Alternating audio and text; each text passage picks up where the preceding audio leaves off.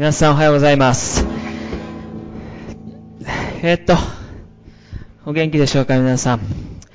梅雨、なんか、梅雨、ずっと梅雨だったんですけども、本当の梅雨がやってきたような感じで、え体の重い方おられると思います。今日もちょっと体調の優れない方聞いてもいるんですね。え最初に祈りたいと思います。今日、神様の訪れが一人一人にあるように、そして、え今日ここに来ることできなかった方の上にも同じ祝福があるように祈りたいと思います。今どうぞ、えー心を神様に開いてください。精霊の神様ここにおられます。そして、あなたに今日語ろう、触れようとされるお方です。神様、今それぞれで今祈りましょう。精霊の神様、私たちに触れてください。望んでください。語ってください。教えてください。満たしてください。新しくしてください。待ち望みます。さっき賛美したごとくです。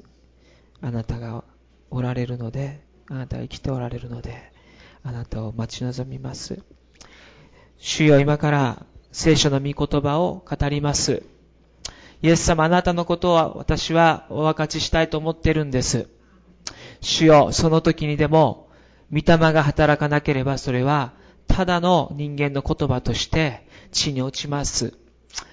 ですから、聖霊様、ここに若い人も年配の方もおられますが、すべての方々に神様が御霊を持って働いてくださいますように、そして新しいことをなしてくださるように、新しい力で満たしてくださるように、主よ、また生きる喜びで私たちを平安で満たしてくださるようにお願いします。体調の悪い方々どうぞ覚えてください。帰り見てください。癒してください。イエス様の尊い皆を通してお祈りいたします。アメン。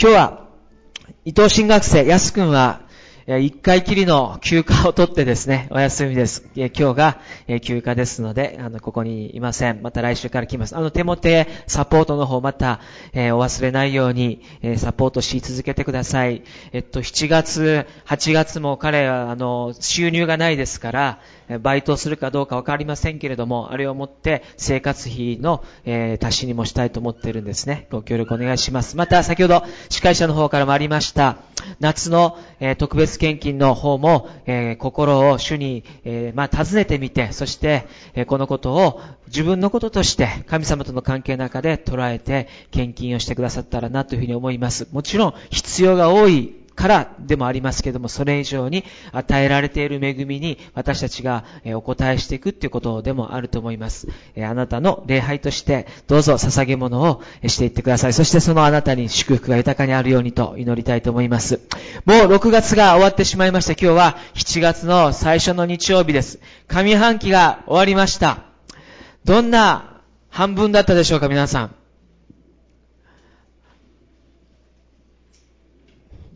聞いたら色々あると思うんですね。こんなことあった、あんなことあった、もう1月、2月の出来事が遠い昔のことのように感じている方もいるかもしれません。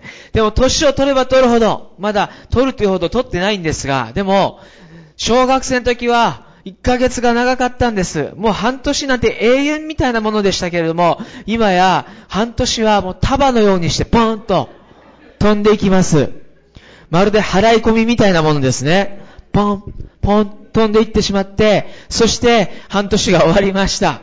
次の半年もすぐ終わっちゃうでしょう。一年はもう婚姻矢のごとし飛んでいってしまいます。でも、時って大事、大事ですね、皆さん。その半年を、その一年を神様の前にしっかりと生きるように、そして今できることを成していくように、また神様が望まれる、神様が私たちにのあ求めておられることをしていきたいというふうに願うんです。半年終わりました。どんな半年だったでしょうかもう一つ、T シャツのことも皆さんにお知らせしなければいけません。あれは、あこの夏来てですね、礼拝に来てください、ぜひとも。そしていろんなイベント、コンサートやキャンプもありますので、あれを来て一緒に行きたいと思います。1800円です。えっと、ちょっと案内あったっけ、さっき。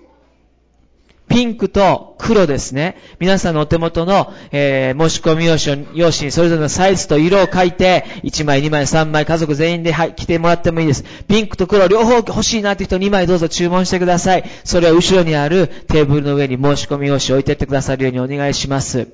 1800円ですけれども、もうここにしかないものですし、また、古代が一生懸命デザインしたので、彼を悲しませないという、あの、ものでもありますね。どうぞ皆さん、注文くださったらなと思います。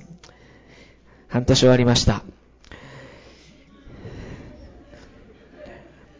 前回までイエス・キリストを知るという話をしてきました。そして、それは、聖書を通してイエスを知るということ。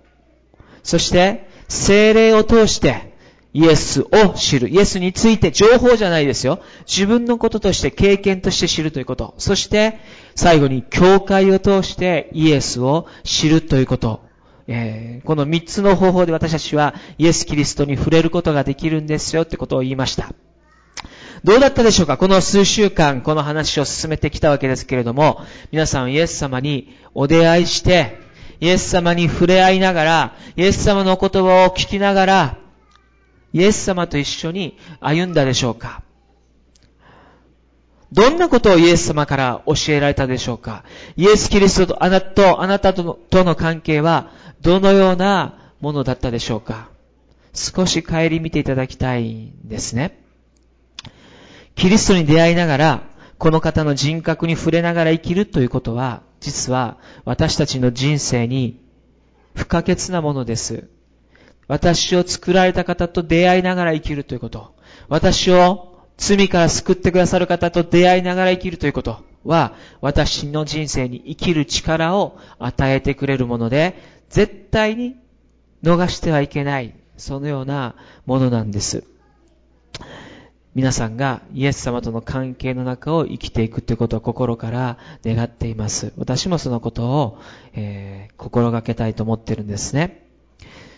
イエス様、昨日、昨日というか最近あのワールドカップずっと見てるんですけれども、イエス様と一緒に生きている人が何人か出てきました。何人か紹介したいと思います。この人ね、どこ代表かわかりますか？ブラジル代表のチアゴ・シューバーです。皆さん、イエス様のことを信じてるんです。あの、自分で言ってます。そして、おとといも点取ったんですね。点取ったら、必ず天国に感謝を表します。なんて言ってるかわかんないけど、グラシアス。なんか、ポルトガル語で言うんですね。ポルトガル語何？ありがとう。オブリガード。オブリガード。もう一人、これセンターバック、あの、ディフェンスの一番要の人、キャプテンですから。もう一人、昨日、おとといこの人も点取ったんです。クリスチャン二人が点取って、これはその時の写真かなそうだね。イエス様、ありがとう。彼も、ダビド・ルイス、言うんです。相手にもね、ちょっとかっこいい選手いましたけども、こっちの方がかっこいいと思いました、僕。ブラジル。 Obrigado、イエス、言うんです。イエス様を、と、一緒に歩んでいる人たちですね。もう一人。知らないでしょ、皆さん。アメリカのゴールキーパー。ティム・ヒューズって人ね。この人ね、こんな風に、あの、自分でステートメント出してるんです。僕の人生で最も大切なのはキリストだって。僕が勝つとか負けるとか、出場するとかしないとか、それにも増して、イエス様との関係が大切だって。他のすべてのことは、ボーナスのようなものだって。ボーナスって本当は、皆さんもボーナス払いとか言ってる、言ってるので、計算に入れちゃってるけども、あれは、本当は業績が良ければもらえるものであって、業績が悪ければもらえないものですよ。おまけみたいなもの、ボーナス。ボーナスポイント。僕の人生で起こるサッカーのキャリアでも何でも、イエス様と比べたらもうボーナスみたいなもんだ。と、ティム・ヒューズは言ったんです。ごめん、ティム・ハワード。言ったんですね。まあ、イエス様と一緒に人生を歩んでいるこれらの選手を見ることができて、あの、まあ、ただのワールドカップだけれども、でもただのものじゃないなと思いながら見てました。皆さんいかがでしょうか？ね。出会い、接すると何かしらの影響を私たちは受けます。そんな人、今までの人生の中で皆さんお出会いしたでしょうか？前もお話ししたかもしれません。中学校2年生の時の僕の担任の先生は、社会の教科担任でした。加藤実っていう先生でしたけども、この先生は、僕が手を挙げると必ず当ててくれるんです。そして社会の問題について、地理や歴史について、いろんな質問を投げかけてくれて、僕は社会が好きになったのはこの先生のおかげです。影響を受けました。褒めてくれて、そして何か興味を持たせてくれて、僕はこの先生に影響を受けたと言えます。何人かそういう人が人生の中でいますし、いい意味でも悪い意味でも影響を受けますので、そういう意味ではもう毎日のように影響を受けながら、私たちは誰かから、何かしらから影響を受けて生きています。昔から知ってるけれども、今でも僕に影響を及ぼしてくる人います。もう噛めば噛むほど味が出てくるような人っているんですね。スルメみたいな人だな、言います。私たち人類が最高に影響を受けた人は誰か。その一人はやっぱりイエス・キリストだということができます。C.S. ルイスという方はこういうふうに言いました。船が海を航行します。そして船が海を行くときに、その後ろにどれぐらいの、なんていうかな、波というか、ああれはなんていう、波紋。水の波紋ができるかで、その船の大きさがわかるっていうんです。例えば小船で森林公園みたいなところでコキキコキョキコキョやってたら、まあ、これぐらいの波紋が立つでしょう。もう少し大きな漁漁船になって、うーっとエンジンでもついてたらば、まあ3メーター、4メーターの波紋が立つでしょう。幅が。それが大きな大きなクイーンエリザベスのような船だったとしたならば、本当に数十メートルもあるような波紋が、そして、あの、波の波紋っていうのはずっと残りますからね。波のようにして。もう長きにわたって、その後が、後を私たちは見ることができます。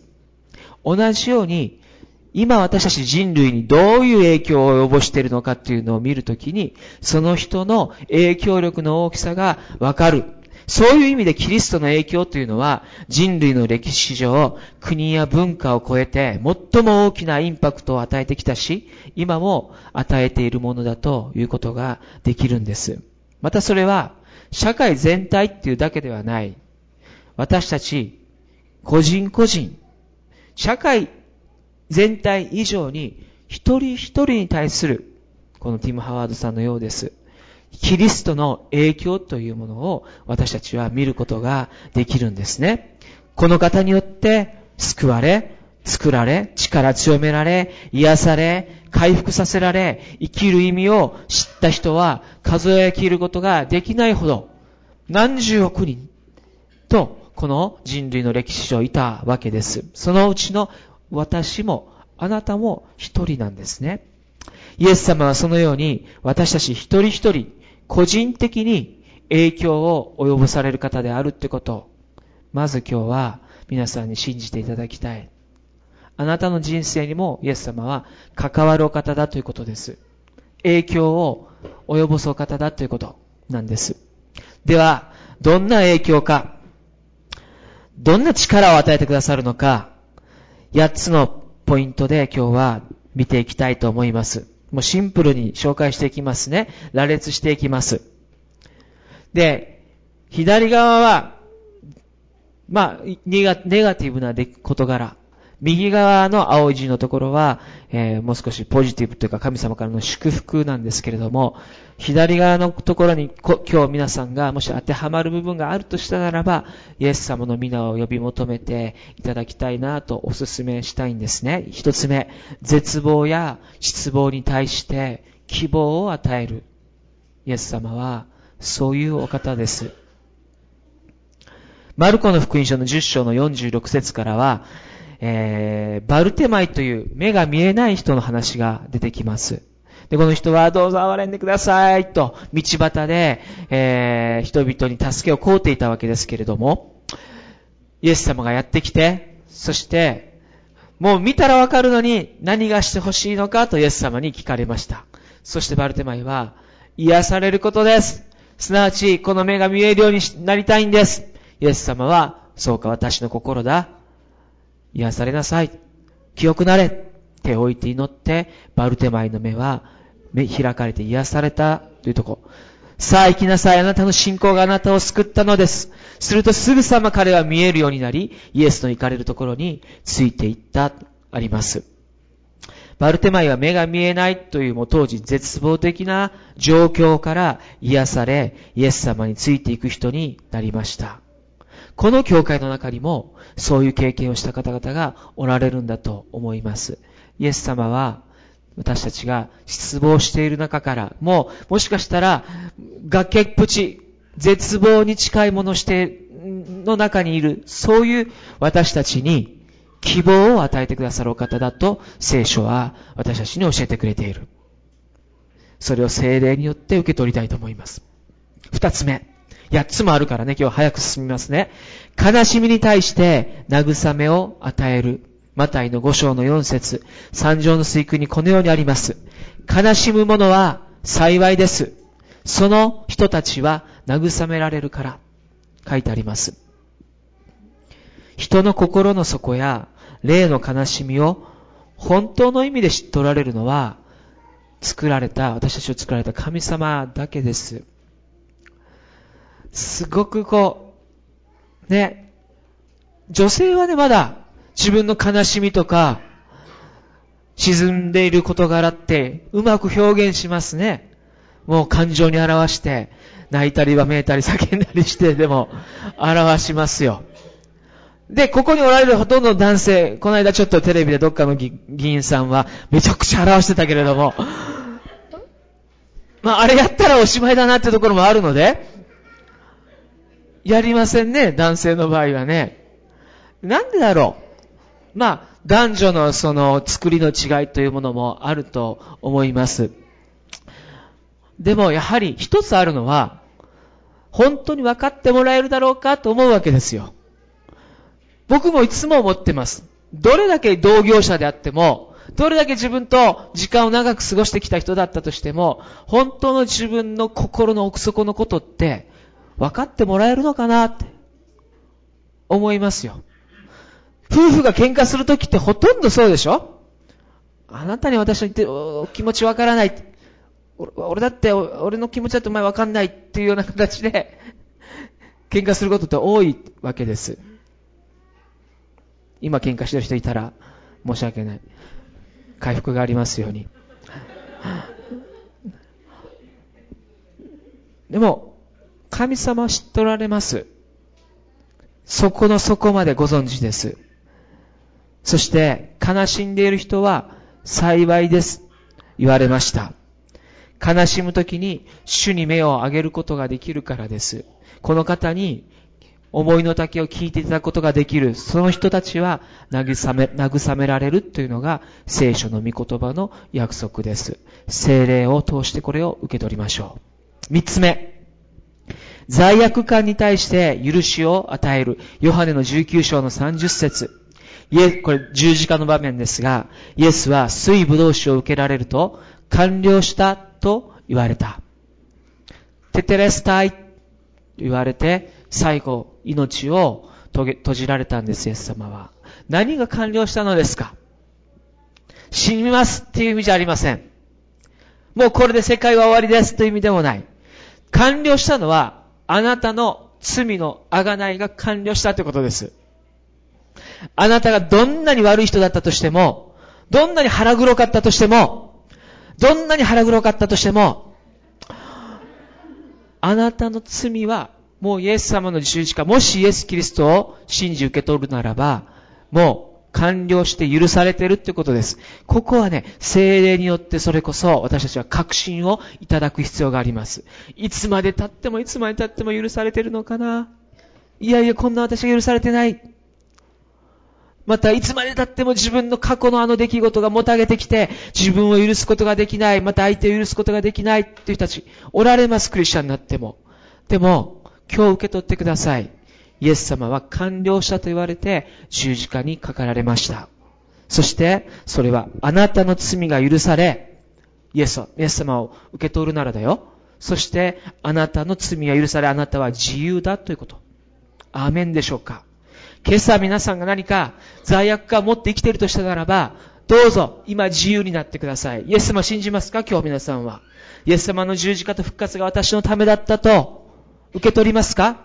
その方は、すべての罪が、イエス様がもう十字架で受け取ってくださって許されてあなたは自由ですもん。四つ目、劣等感に対して自尊心を与えます。言葉の意味のわからない人、隣の人に聞いてあげてね。劣等感に対して自尊心を与える。さあ行きなさい。マルコの福音書の10章の46から。さあ行きなさい。あなたの信仰があなたを救ったのです。すると、すぐさま彼は見えるようになり、イエスの、あ、これ違うな、ごめん。エペソの5の1。誰か開いてもらっていいかな。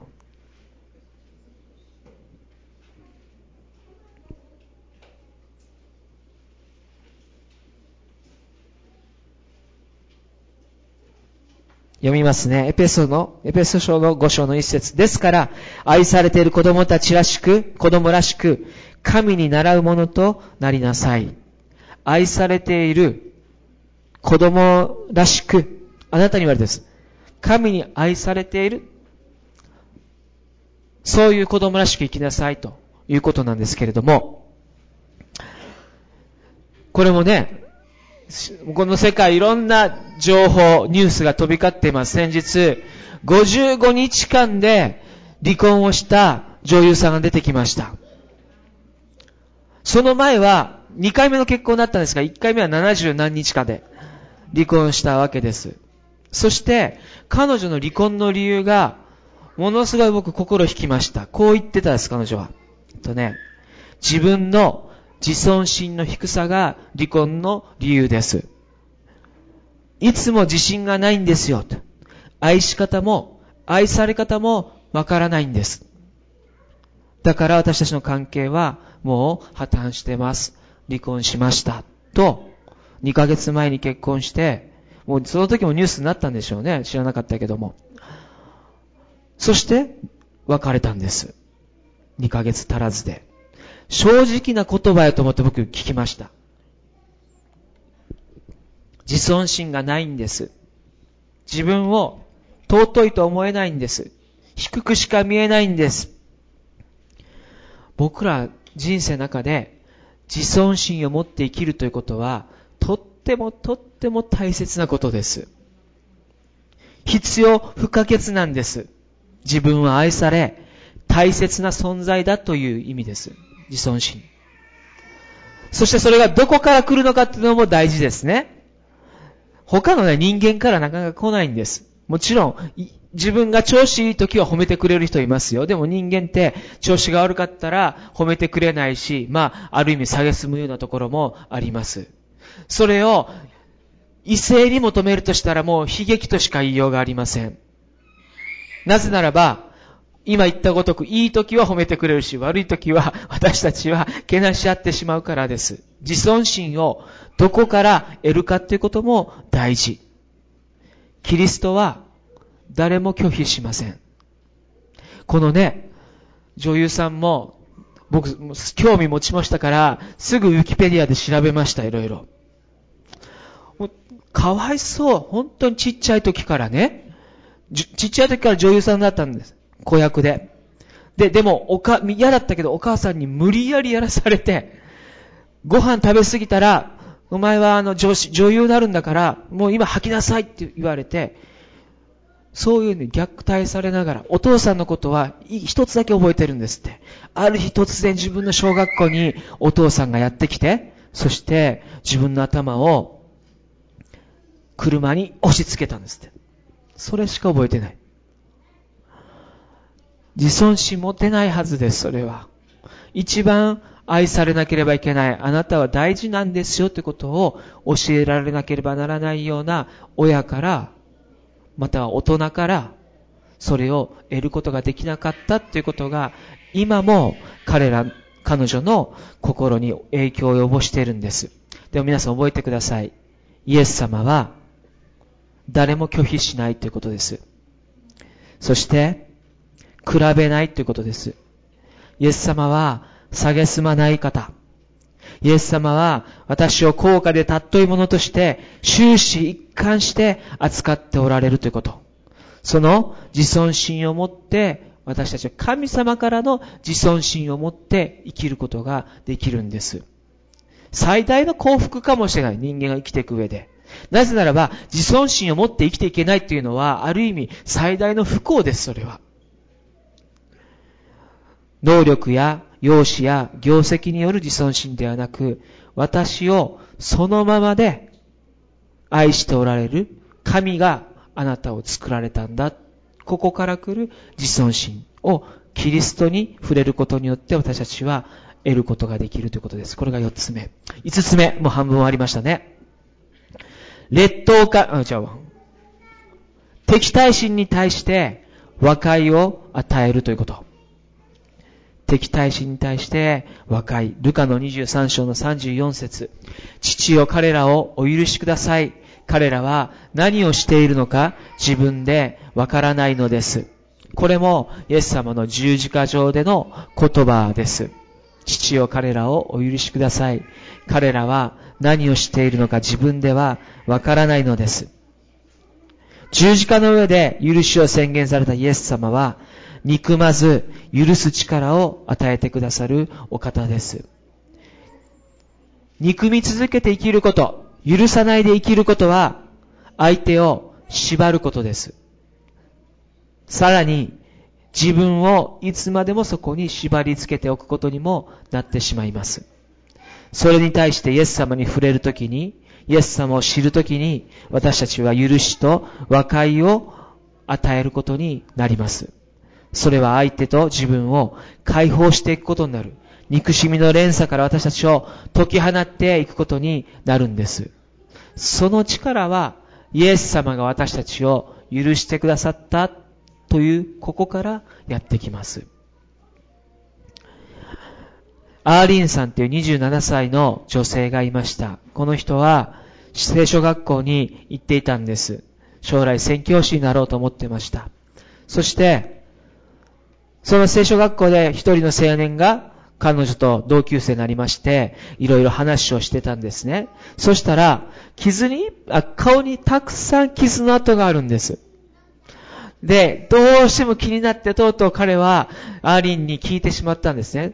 アーリン、どうしてそんなに傷に、あ顔に傷の跡があるんですか？と彼女は、あまり言いたくなかったかもしれないけど、答えました。それは、結婚生活の中で自分に起きた出来事だと。そして、旦那さんはお酒飲みで、お酒を飲むと暴れ出してしまうような人だったそうです。ある晩、お酒を飲んで、いつものように暴れ始めたんですね、その旦那さんが。もう今日は止めようと思って彼女はそれを止めに入りました。そしたらもうご主人何が何だかわかんなくて包丁を取り出してアーリンさんの顔を27回も刺した。救急車やってきてもちろん。そして一命取り留めて、でもその日からずっとこの人は顔の整形手術を受けなければならなくて、その後も自分の顔の傷の跡を誰かが見たらすぐわかるような、そんな顔になってしまったんですね。でも、イエス・キリストを信じてたので、彼女は生きる力与えられて、そして神様のために生きたいと、聖書学校にまで行くようになっていたんです。でも、その話を聞いていた彼は、ちょっと疑問に思ったんですね。アーリーさん、そんなひどいことあって彼どうなってんのよ？牢屋にいます。彼、謝ったん？いや、一言も謝ってくれません。言いました。そして、それはひどい話だ。どうしてそんなの許すの？彼は言ったんです。そしたらアーリーさんこう言ったんですね。彼は私から人生の一晩を奪った。私はもう彼、彼に一秒もあげたくないんです。神様は私にご計画を持っておられる。過去の惨めさのために一分も失いたくないので彼を許しますと宣言したんです。そういうふうに答えたそうです。許す力はキリストからやってきます。そしてそれはあなたを自由にするものです。美談聞いてもね、許すのって難しいんです、実は。葛藤したことのある方はわかると思います。あんな風にされて、あんな傷を受けて、やっぱり許すの難しいわ。一回許したと思ったと思っても、また思いがやってきますね。はあ、でもその度ごとに私たちは許すんです。精霊によって、神の霊によって許しますと宣言していくんです。私はこのことに縛られません。宣言していく。それがキリストからやってくる力であり、私たちの、まあ、許す力なんですね、それが。六つ目、痛みに対し、病や痛みに対し癒しを与えるということ。ルカの5章の12節から13節イエスがある町におられた時、全身ツアラートの人がいた。イエスを見ると、ひれ伏してお願いした。主よ、お心一つで私を清くしていただけます。イエスは手を伸ばして彼に触り、私の心だ、清くなれと言われた。するとすぐにそのツアラートが消えた。ツアラートの人っていうのは、まあ、いわゆる、ちょっと前で言えば雷病のことですけれども、神経の病気で皮膚の末端が、えー、こう、侵されていく、そしてただれていってしまうような、そんな、えー、病気です。みんな怖がったんです。うつるかもと思われていて。そして、誰にも近づけない隔離の生活を彼らは強いられました。触ってもらえない。抱きしめてももらえない。握手もできないんです。人間ってね、こうやって触れ合うこと大事ですよ。スキン、スキンシップ取ること。そのツアラートの人にイエス様はやってきて、手を伸ばしたんです。これ自体、何をするんだという出来事です。でもイエス様はツアーラートの人に手を伸ばして、私の心だ、清くなりなさいと言って、それを癒されて、癒しを与えられました。多分僕、彼の心も同時に癒されたと思います。もう何年も触れられていないんですから。人間扱いされてくれた、してくれたと。触ってくれた。私も人なんだと。彼は礼拝者へと変えられたんです。イエス様は私たちの病も心の痛みも癒してくださるたったお一人のお方です。精霊によってそのことを今日も皆さんは今朝も受け取ることができます。経験することができる。七つ目。もう終わりに近づいてきました。恐れに対し平安を与えるということ。ルカの8章の24節一緒に読みましょうか。ね。ルカの8の24。3。はい。彼らは近寄って行ってイエスを起こし、先生、先生、私たちは溺れて死にそうです。と言った。イエスは起き上がって、風と荒波とを叱りつけられた。すると風も収まり、凪になった。ね。船の上の出来事です。嵐がやってきて、イエス様寝てたんですね。それ見て、何してんだこの人は？弟子たちは、先生、イエス様起きて起きて覚えて死にそうですよ、もう。えらいことになってます。言ったんです。養生、あの、湖の上で。そしてイエス様のそっと起き上がってきて、風と荒波と叱りつけられたらば、それが収まったと書かれています。恐れるな、恐れないで、恐れてはならない。これらの言葉は、聖書の中で計80回ほど出てきます。それほど私たちが恐れる存在だからですね。次のメッセージは恐れについてお話ししたいと思っているんですが、主は私たちが恐れる存在であることをご存知で、私が一緒にいるから怖がらないで、恐れないで、精霊を通して私たちの内側で語ってくださるお方です。最後、八つ目。束縛に対し自由を与える。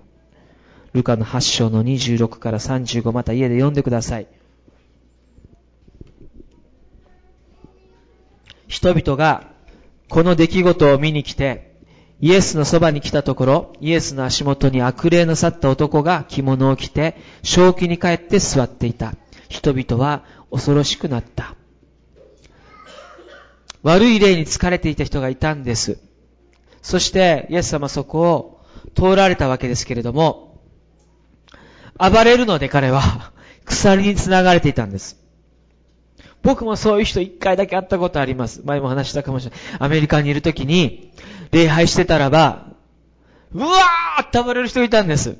ここにそういう人いないから感謝ですけれども、みんなで取り囲んで祈りました。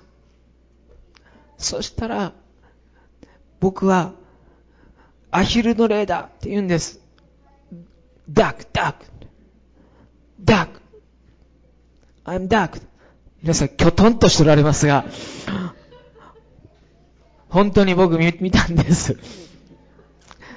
イエス様の名前によって癒されなさい。みんなでお祈りしました。このようなことをこうで、本当に正気に戻って、よだれ垂らしてたのが、拭いて、その場で座り込んでました。ご飯食べさせて帰ってもらいました。私たちも、こんな風じゃないかもしれないけど、でも、いろんなものに縛られて生きています。過去の苦い経験であったり、ある人にとっては悪い習慣であったり、何かへの依存や中毒であったりします。イエス様は解放者です。デリバラーだ。そこに縛られていることは私にとって不幸なことなので、イエス様はそこから自由になる力を与えてくださいます。それは私たちの内側で働く精霊の働きなんです。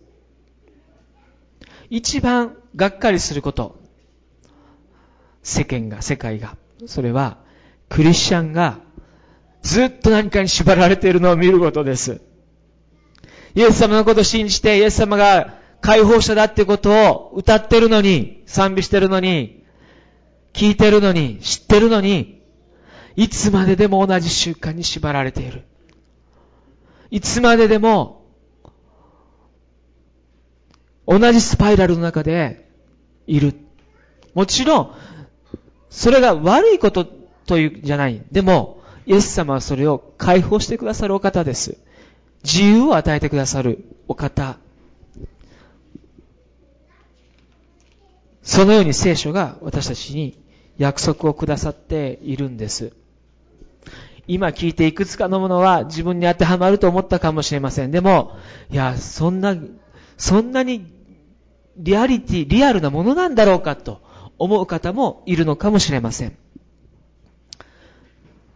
でも、今朝一緒に信じれたらいいな、そこに信仰をかけることできたらないいなと思います。失望感を持ってたり、悲しみがあったり、罪悪感があったり、劣等感があったり、敵対心があったり、病や痛みがあったり、恐れを持っていたり、束縛を感じているとしたならば、今日が、もし、初めてもしくはもう一回、イエス様を呼び求める時なのかもしれません。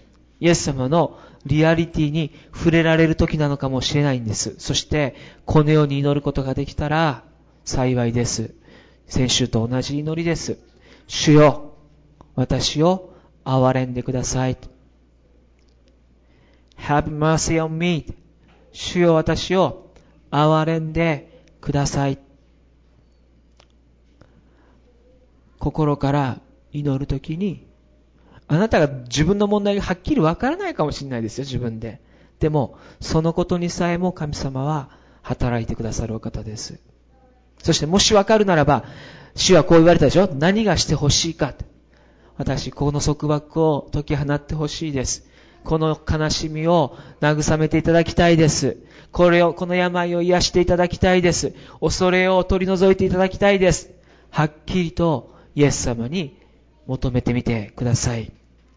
そんなイエス様の力を知り、味わう今日となり、また今週となることを心から願っています。希望、慰め、許し、自尊心、和解、癒し、平安、自由を与えてくださるのは誰ですか？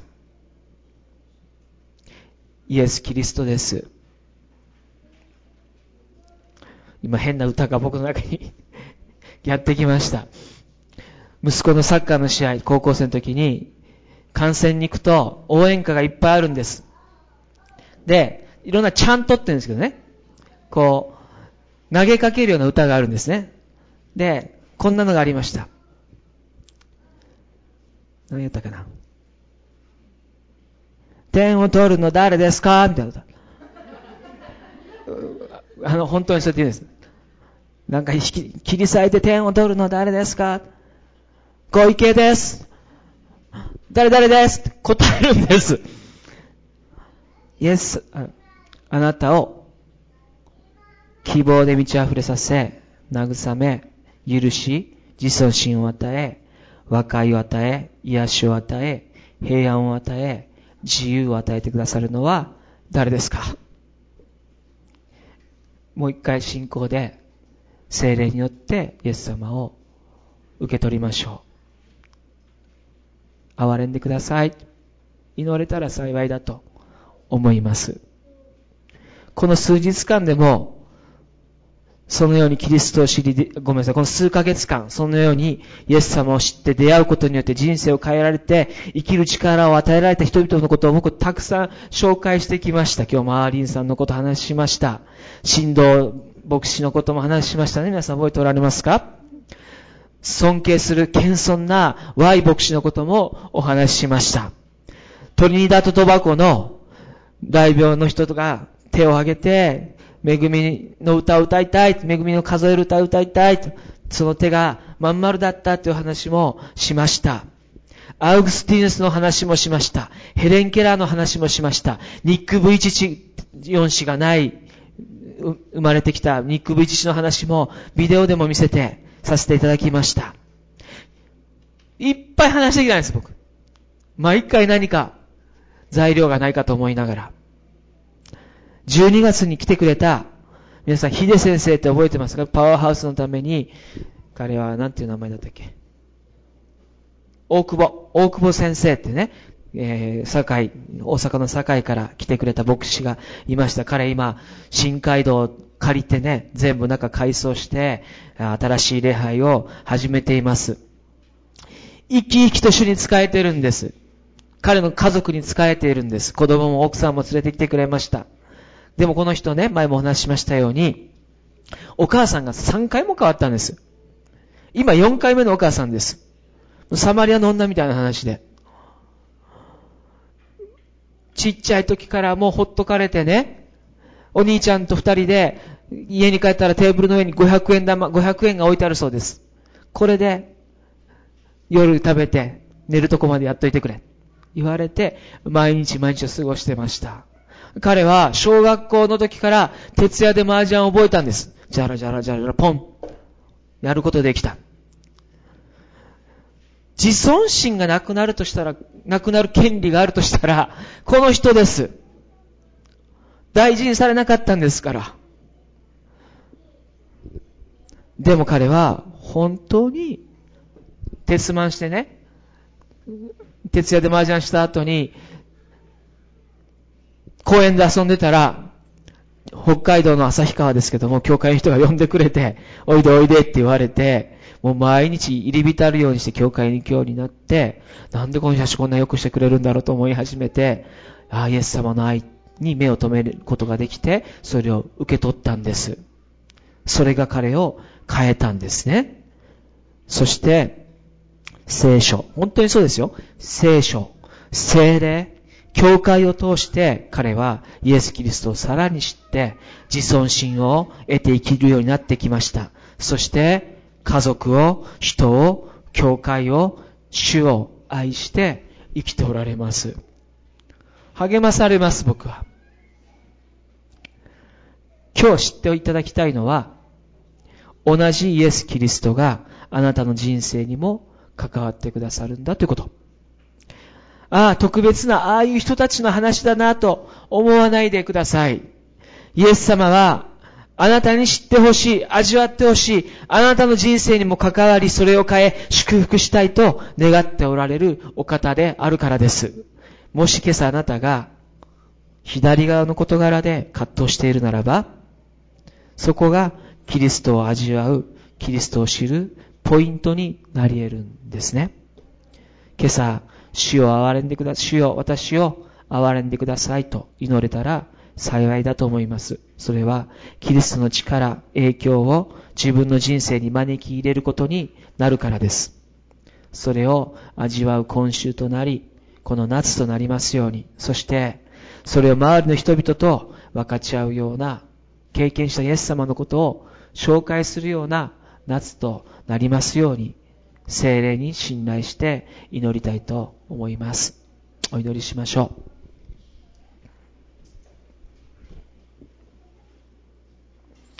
あ、もう、この箇所だけ一緒に読んでいただいていいですか？ヘブルの13章の8節3、はい。イエス・キリストは昨日も今日もいつまでも同じです。